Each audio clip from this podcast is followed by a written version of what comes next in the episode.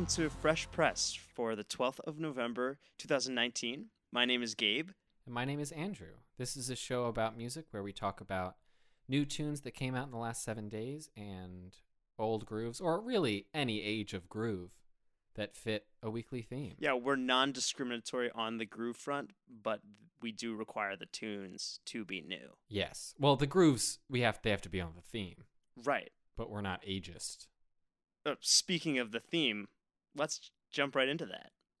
So, I live in California, along with uh, about 40 million other people Brag. who have also found it a rather pleasant place to settle down. You know, the weather is generally moderate and lovely all along the coasts. Highs are in the mid 70s this week. It's the middle of November, and it's just beautiful.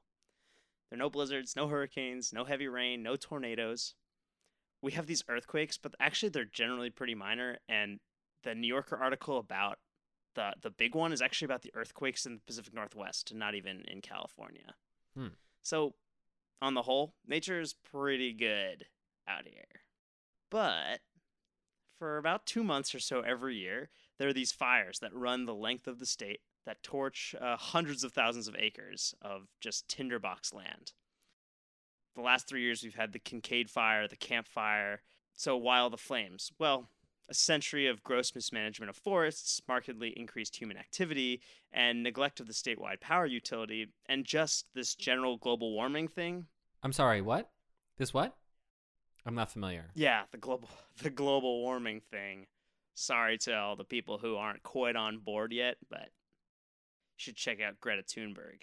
She knows what's up. I've never personally been in fire danger, but for the third year now, smoke has drifted down over the bay and into the valleys and irritated lungs and eyes and generally made the area into a miserable dystopia. Brag. Fire creates like hellish landscapes almost by definition. And so global warming has arrived in California, and California is burning down. Brag. So it's depressing, but also evocative. So I guess it's no surprise that there's a decent amount of music about it. So, Andrew, Uh huh. on that positive note, what song did you bring for me this week? Well, Gabe, as the prophecy foretold, and by the prophecy I mean myself in episode one, Ah, I heard the theme this week, and I have immediately selected a song by none other than Death Cab for Cutie. which is your favorite band? Yeah, I would probably say that. You're just like a Ben Gibbard guy in general. Yeah, I'm a Gibbar- Gibbardian. That doesn't work. Anyway, um, the song that I've chosen is entitled Grapevine Fires. When the wind picked up, the fire spread, and the grapevine seemed left for dead. And the northern sky looked like the end of days. Um, I remember first hearing this song in, I want to say eighth grade. When did that album come out? 2008? That would make sense. I think it was 2009 actually, but uh, that still checks Well, out. maybe it was late eighth grade. Yeah. Um, and I had not heard of Death Cab for Cutie until that point. And this is from the album Narrow Stairs, which is, I would say, a seminal album of theirs. But yeah, this is a song about, I mean, it's about fires in presumably California.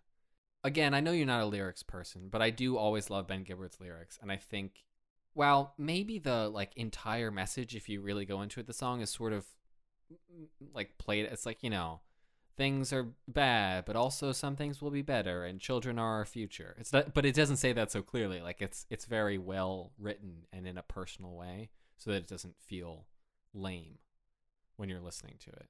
I think that's a general Death Cab for Cutie hallmark. Yeah, The ability to properly express these kind of ideas without sounding overly lame. I really love. He has some um some line endings that like only sort of rhyme, but they sound great. Like he rhymes shifts with lips, which is like doesn't really rhyme, but just works so well. That's the slantiest of rhymes. Yeah. Yeah, it's just really nice the way that he makes it sound so natural the way he sings through these lines that he's not like changing the words that a normal person would say so that he can rhyme. He's just saying words that some of them rhyme perfectly, some of them rhyme only kind of, but it, all of it just sounds very natural. Um, and I really love the instrumentation in this song too. Um, it's very it's additive. So it starts with just the drums, and then the keys come in, and the vocals come in, and there's a little guitar and a little bass, and then there's some like organ in the background later in the song. There's some harmonies. It builds really nicely, and then ends very simply again, um, which is just a, a kind of composition that I really love.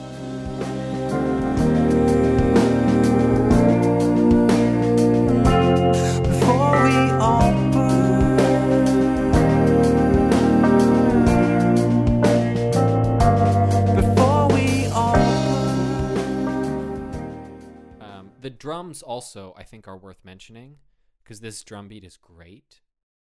I saw they. I followed Death Cab for Cutie on Twitter, obviously, Natural. um, and they tweeted a few weeks ago, like, "Hey, if Jason, Jason McGerr is the drummer, is like, if Jason was gonna like talk about some of, you know, his inspirations and stuff, what songs would you guys want to hear about in terms of like how he like wrote the the drum part, um, and his thoughts about it, and like every single response was Grapevine Fires, it's so good. Um, so I hope he does that. I haven't seen a follow up to that, um, but I hope he does talk about that. yeah, I don't think we get enough of drummers talking about their drum lines, especially when they're good. They're generally neglected uh, musical animal. And on a personal note, when I was in probably eighth or ninth grade and very into Death Cab for Cutie, um, I was talking to a friend who listened to cooler music than I did. Like, listened to like punk and stuff that I was not hardcore enough to listen to. Um, and he asked me like what I was into, and so I like sheepishly said like uh, I like Death Cab for Cutie, and he was like, oh yeah, like I love they have a great drummer, like he's so good. And I was like, oh, I'm cool. And now, 10 years later, are you sticking by that assessment of yourself? Uh, that I was cool in middle and high school? No, absolutely not. But that Death Cab for Cutie is a good band? Yes. I think on the whole, I can agree with you there as well. Okay, thank you. The firemen worked in double shifts with prayers for rain on their lips. And they knew it was only a matter of time. Um, so what song did you bring this week, Gabe, to talk about the fires and the horrible place that you live in and how you should move back to the East Coast? Yeah. So I brought something maybe a little more upbeat in tone, but also not very upbeat in message. Um, I brought ABC 123, which is from Tune Yards, um, and it's from their fourth LP um, called I Can Feel You Creep Into My Private Life, which came out Gross. um, just about two years ago in early 2018. So the song begins with this uh, vocal monologue from Merrill Garbus, the lead singer of Tune Yards. To everything, fan the fire or face the crowd. California's burning extinction, silently suggesting the investment in a generator. What a great name, Merrill Garbus. Ah, so good. Such Now- a good name.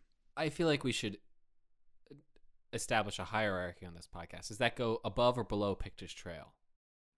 Merrill Garbus, I like it more than Pictish Trail. I agree because Pictish Trail is like a phrase, right? It's a trail that is of the Picts. But Merrill Garbus is just like that's just a name and it's so good. I just enjoy knowing that there's a human walking around the world producing great music by the name of Merrill Garbus. It just makes sense to me. It's beautiful. Anyway, so those opening lines there fan the fire, face the crowd, California's burning down. Sitting in the middle of the sixth extinction, silently suggesting the investment in a generator. I think those are awesome lyrics. They're Yeah. like a little bit cheeky, but also pretty dark because there's this admission of oh god, everything is dying and burning down, and um, so yeah, I think it fits with the theme pretty well. I just I love the phrase silently suggesting the investment in a generator because it feels like it's a theater like diction warm up. unique New York, unique New York. Silently Right, but it also has meaning, which a lot of diction warm ups do not have. Yeah, so Tune Yards, um, they've become pretty well known over the last eight years. Actually, um, they released Who Kill in 2011, and they have these like two hallmarks of uh, this really cool, interesting, dominant percussive presence, which is very much true on this song, and then Merrill Garbus of the great name, um, her rather unique, I guess is how I'd put them, vocals. Um, so yeah, ABC one two three has both of those, um, and on top of that, the lyrics are just marvelous, all about global warming and then identity politics, and she pulls the NSA into it, um, and then on top of all of that, this particular song has a really great weird music video with her and um, her partner in the project, Nate Brenner.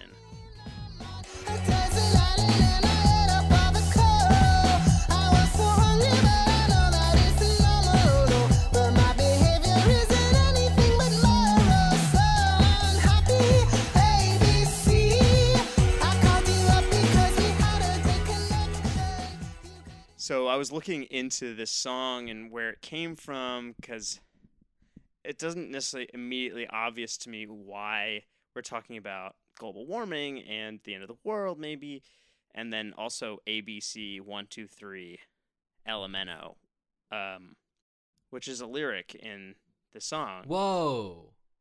This entire time I thought it was elemental, but that does make sense that it would just be elemento.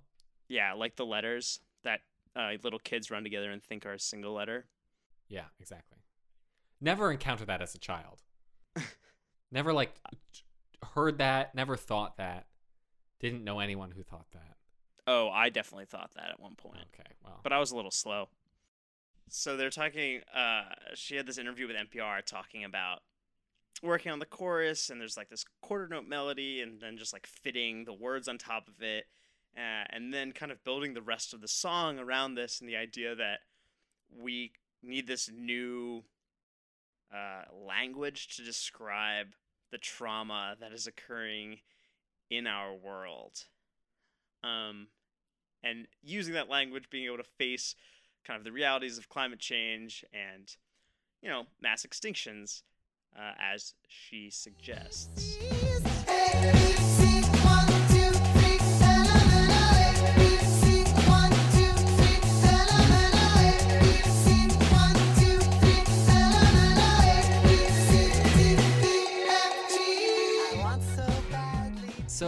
Now let's move on to new tunes. We are bringing all songs that have been released in the last seven days as of recording, which is on November 10th. So, Gabe, what is what new song have you brought to the table? What new, completely unheard, original song have you written for this podcast that you will perform now? Well, I wish I was talented enough to write a song for this podcast, but that's beyond my artistic abilities. Instead, I found an excellent song by an artist named Fern Mayo, like the plant and the condiment. I have a question for you before you start. Yeah. Why do you keep picking these bands with weird names? Well, I'm going to get into the weird name of Fern Mayo, actually, so thank you for Okay, asking. It'll be a great segue. Hold that thought. This is Sippy Cup from their new album, Week of Charm.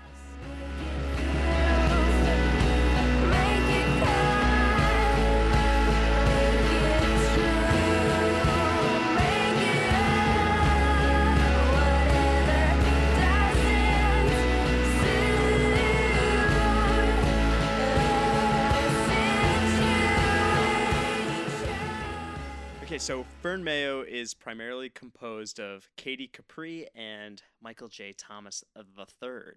Ooh. Um, Capri, in particular, seems to be the driving musical force on the record. She's singing, she's playing guitar, and then Thomas is providing most of the drum, synth, and assorted production work. Um, they're based out of Brooklyn, and Week of Charm is their second release of note. They had an earlier EP, uh, LP, excuse me. Um, and as you can tell, they play sort of this brand of dissonant tinged shoegazy, I think is the word, indie rock. Um, it broadly reminds me of like um, Speedy Ortiz. Have you listened to them? They've got a lot of dissonance in their music, or even some of the like louder dream poppier stuff from Beach House. God, you keep using all these genre words. It's so bold. Well, Beach House is the name of a band, not a genre. Although no, I do meant, see how I that meant could be dream pop and confusing. shoegaze. I know that Beach House is a band, Gabe. Oh, oh, I majored fault. in music. Beach House was a whole class I took. Just kidding. I've never listened to Beach House or Speedy Ortiz. okay, well they're excellent, and you should listen to them. Um, but I wanted, I do want to talk about the name Fern Mayo because I didn't know this before, but Fern Mayo is a character from this 1999 film called Jawbreaker, which I had also never heard of. Um, okay, so it's this black comedy with uh, four women who make up this clique, and one of the women is killed off, kind of, and that's the premise of the movie. Um, and so this is, uh, it's like in the vein of like Heathers maybe or Yeah, I was just Mean gonna say. Girls. Yeah. So Fern Mayo is the nerdy shy girl who this clique then transforms into a beautiful exchange student in the vein of yes all these movies Yeah. um, so I watched some clips of it, and it's super weird and trippy, and it's also rated R, which I think is very strange for a teen comedy that was then produced commercially, and totally failed commercially and critically. Although apparently it developed some sort of cult classic reputation. Um, so I really like um, kind of the slow groove of this song, uh, and also Capri's vocals. Um, she kind of like slides around things, um, and they're a little bit bendy and weird and dissonant again. But I I think in a good way.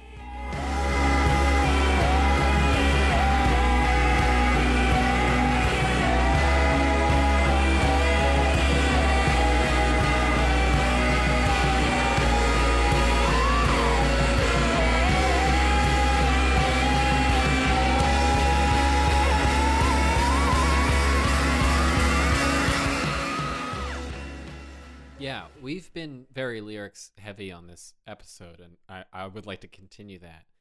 In like the first couple verses, she obviously sa- uses the word sippy cup, which is a great. I just love odd words that are used in a like very casual way, like sippy cup, and then she also later says buttercream frosting, Yeah, which is uh, just insane. it's great. So the the opening lines, if you can't make them out, are burning, spit it up, the hellfire in your stomach, get it out and into a sippy cup. Which is amazing. Like- like that is awesome. And then the next series of lines in the verse, she uses yeah the words buttercream frosted. I like just like so unusual, and they have this great series of consonants inside the words like sippy cup and buttercream. Uh, They're Mm. just like they make me feel things, you know. Yeah.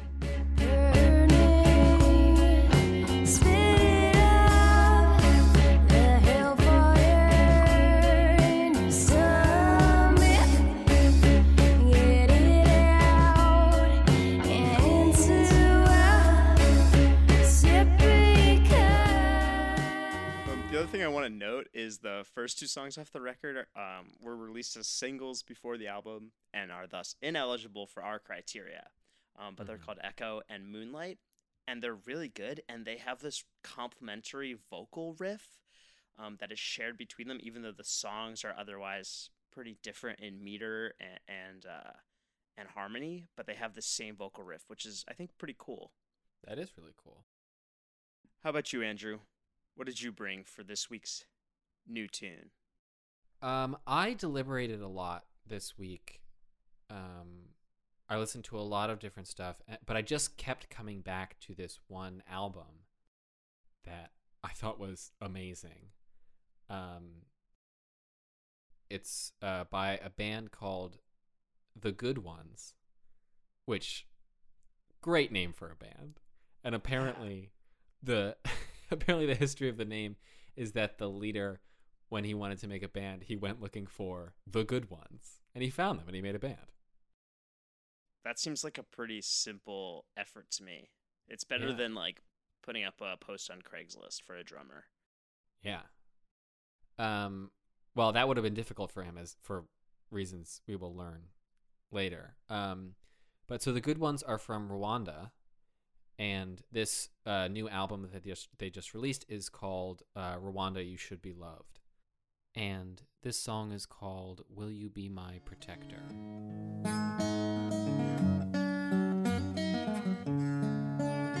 muremyi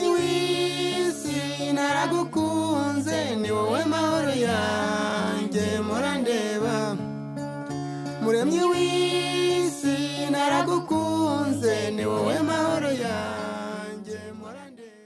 They are a folk trio. Um, their music is really, it seems so like essentially folk music to me. Like obviously, it's it's not a language that I understand. It's in the traditional language of Rwanda, which I'm gonna butcher this, but I believe is pronounced Ikinyarwanda. So I don't understand any of the lyrics, and some of the like musical styles are a little, you know, different than what I'm familiar with. Although it is a lot of guitar, so that's obviously in the tuning wise, it's pretty similar. But it just feels so personal, even though I don't understand any of the words, um, and just the way that the songs flow is is folk music to me. Like it just feels honest and essential, um, and beautiful. Yeah, I have a couple notes to add. Um, speaking of the guitar, I think something interesting is it's a very almost classically Western folk guitar sounds with this picking, um, and inside the kind of the Western canon of chordal structures, right? But Yeah. the vocal lines are more unusual um, and not something that you would normally hear um, in like American folk music, for instance. And and there's like these beautiful harmonies all through the song. And then again, like you were talking about it, it having this essential feel. Um, it's really very distinctly raw and unpolished, and the record almost feels live. And um, I know they worked with a producer and it was recorded sort of that way, right? But Yeah. um, I think it's just so excellently done, and it feels so intimate. Yeah, so they um they recorded it without doing any like overdubbing stuff because where they live they don't have electricity. Like they don't have electricity in their homes. So they have been doing this for a while and they have a, a producer who I guess comes to Rwanda and, and helps them record. But they've just record it live in you know in one of their houses and sing it and what happens happens and i think you're right that that does contribute to that feeling of honesty that goes along with the the sense of it of it being true folk music. ngera mu makuba agira ngo ntundeba nyirijuru we ya makuba nyavamo kubera ibiganza byawe ubu ndambitseho You mentioned the guitar, um, which I also want to mention um, because there's a quality to the way that the um, the lead singer and and sort of band leader, uh, whose name is Adrien Kazigira, the way that he plays the guitar, like you said, is you know the chords are very familiar, and he sort of does a lot of arpeggiating and things that you'll hear in this song. But another quality to it is it's very uh, he picks it very hard, and so there's a lot of twang and rattle and buzz, um, which is a sort of trademark of all kinds of African music, like from all over the continent. Um, that the sounds that to us Westerners might seem like excess, like not part of the actual song, um, are an important part of the sound. Um, there's some religious aspects to that that I won't get into because I don't know enough about. But like, if you've ever seen um, someone playing the mbira, which is that little thumb piano thing, um, originally an African instrument, got sort of spread throughout the world by a, an ethnomusicologist who made like his own like, you know, standard tuning version of it. but the traditional African mbira um, usually has a bunch of uh, normally what it is is a bunch of bottle caps, uh, like nailed on there, not entirely tightly, so that every time you play it, it really rattles. Hmm. Um, and they have you know wire and stuff woven through the through the keys, so that rattles as well. Um, and that's just a it's just a quality of sound that um, is is sought after in a lot of different African music. Yeah, so this is a very intentional effect, even though to maybe our ears it can sound like unintentional, right? Uh, this is Right. Yeah. It might like if you were just listening to this and you didn't know anything about that, you might be like, "Oh, this guy's sort of a clumsy, like heavy-handed guitar player," but it's a very intentional thing that he's going after that I think he executes really well.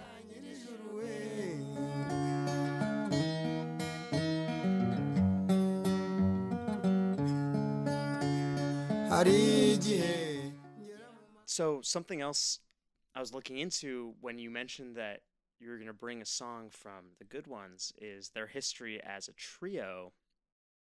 Um, they each come from a different tribe within Rwanda, um, and there was this really awful genocide in Rwanda in 1994, um, primarily between two of those tribes, the Hutu and the Tutsi, and something like a million plus people were killed, and it was very bloody and violent.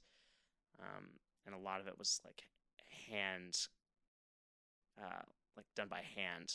Um, but the band is supposed to represent sort of the bringing together of these three tribes and this coming together and finding peace and um, making something beautiful out of it.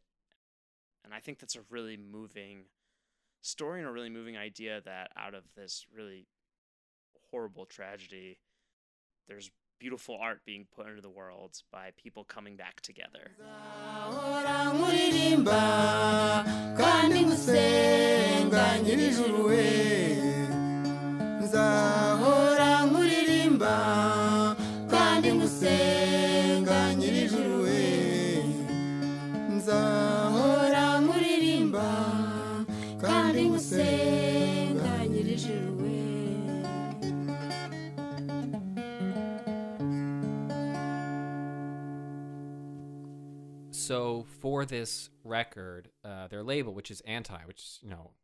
a legit indie label, put out just a little three-minute mini documentary, um, filming primarily Adrien, but also um, the other members of the band in their homes, and um, there's a little voiceover and there's some performance, and so you can actually hear this song in the middle of the of it with um, Adrien singing and playing guitar, and I assume his family. I know at least the girl to his right is his daughter because a lot of this album is about his his daughter who has um, who has a has this like life threatening tumor in her eye, um, and so a lot of the text of the album, which again I don't understand, um, but you can get it from the song titles, which are in English, um, are about her and sort of her dealing with that and him dealing with that as her father.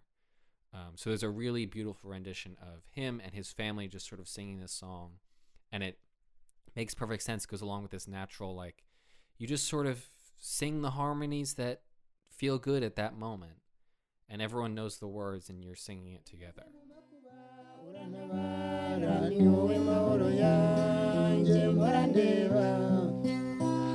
iyo ngeze mu byiza mbikesha mahoro yanjye mpora ndeba nzahora nkuririmba kandi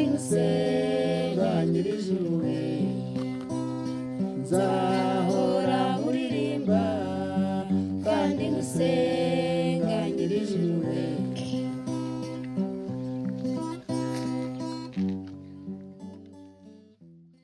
Great. So, of course, there was a bunch of good music released this week. Um, external to what we've shown you, um, a pretty major album from FKA Twigs dropped called Magdalene, which has been pretty critically acclaimed. Um, it's very good. Super recommends. Um, Rosalia released a new single called A Palé. Um, if you're not familiar with her, she is like an indie rock pop singer who is super flamenco influenced um, and does weird music videos and it started to get kind of big um, just like in the Spanish pop world. Um, yeah, lots of good music this week. And I know, Andrew, that you went and saw a couple people live this week. I did, yeah. I got to go to two different concerts this week, which was lovely. Um, on Thursday, I saw Julia Jacklin with Christian Lee Hutson, both of whom I was very excited to go see. So I'm not familiar with either of these artists. Oh, really? Oh, really? Um, well, Christian Lee Hutson is he's a really excellent musician and he definitely has a lot of music, but not a lot of it is released, I think. Or, you know, I've only heard like 5 songs of his, but he played like a full opening set and he's a lot of great stuff. Um, he also does a good impression of Drunk God, uh, which he did for us at the concert, which was lovely. But yeah, his songs are, are really poignant and sad, um, and they're sort of complemented by his excellent guitar playing. I think he must have uh, originally trained on classical guitar because he's really like complex uh, guitar parts that go with his very straightforward and very sad uh, vocals. And then uh, Julia Jacklin was the headliner. And if you don't know her, she's uh, an Australian. I hope she's not from New Zealand or something, because that would she would probably be offended. But she's definitely from Oceania. She's a singer songwriter, rock musician, guitarist, and she just absolutely kicks ass. Her lyrics are great. Her recent album, Crushing, is just really powerful and a beautiful and complex analysis of a breakup.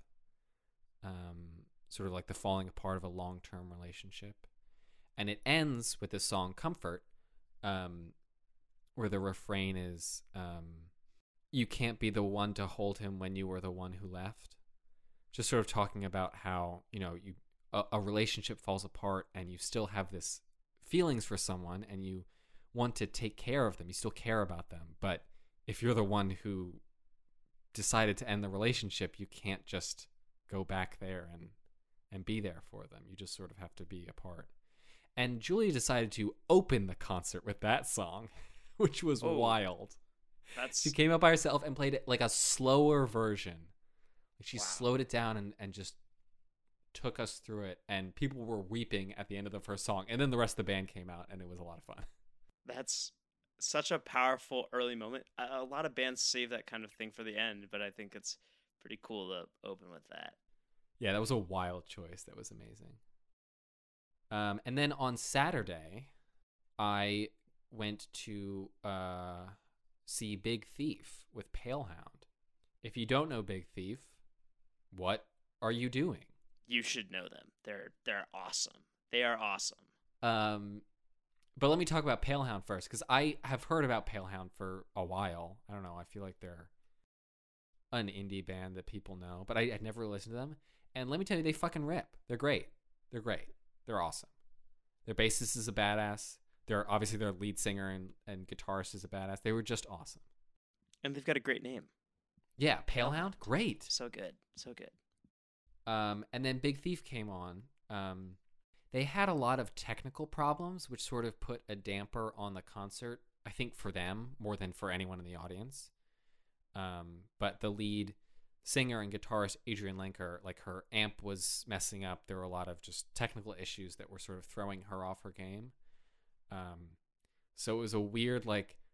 I think everyone like felt bad for her because she was clearly like kind of stressed out and and really thrown off by that but also all of the music that they did was so incredible that you know the only sad thing was that they ended probably earlier than they otherwise would have because they weren't you know totally in the in the in the game Yeah, I mean they're on an absolute string of albums right now that are amazing. They dropped two albums this year which are both so good.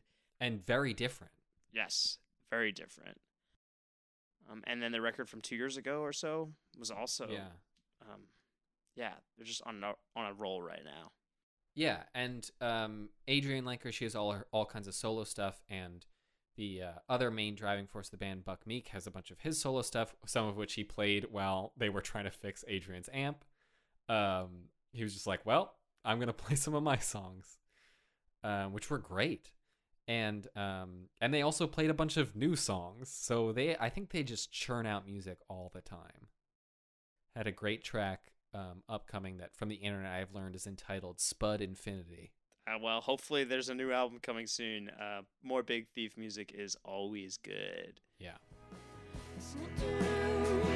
The beginning, not the crowd, not winning, not the planning, not spinning, not a ruse, not heat, not the fire. Well, that's our episode for today. Thanks for giving us a listen. This has been Fresh Pressed. I'm Gabe. I'm Andrew.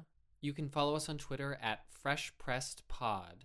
And if you want to send us new music to listen to, we welcome that too. You can send it to freshpressedpodcast at gmail.com and we'll give it a listen. And you can also tweet at us. And you can also tweet at us, yes. Our next episode will be coming out next Tuesday, November 19th, and we'll catch you then. Thanks. Bye.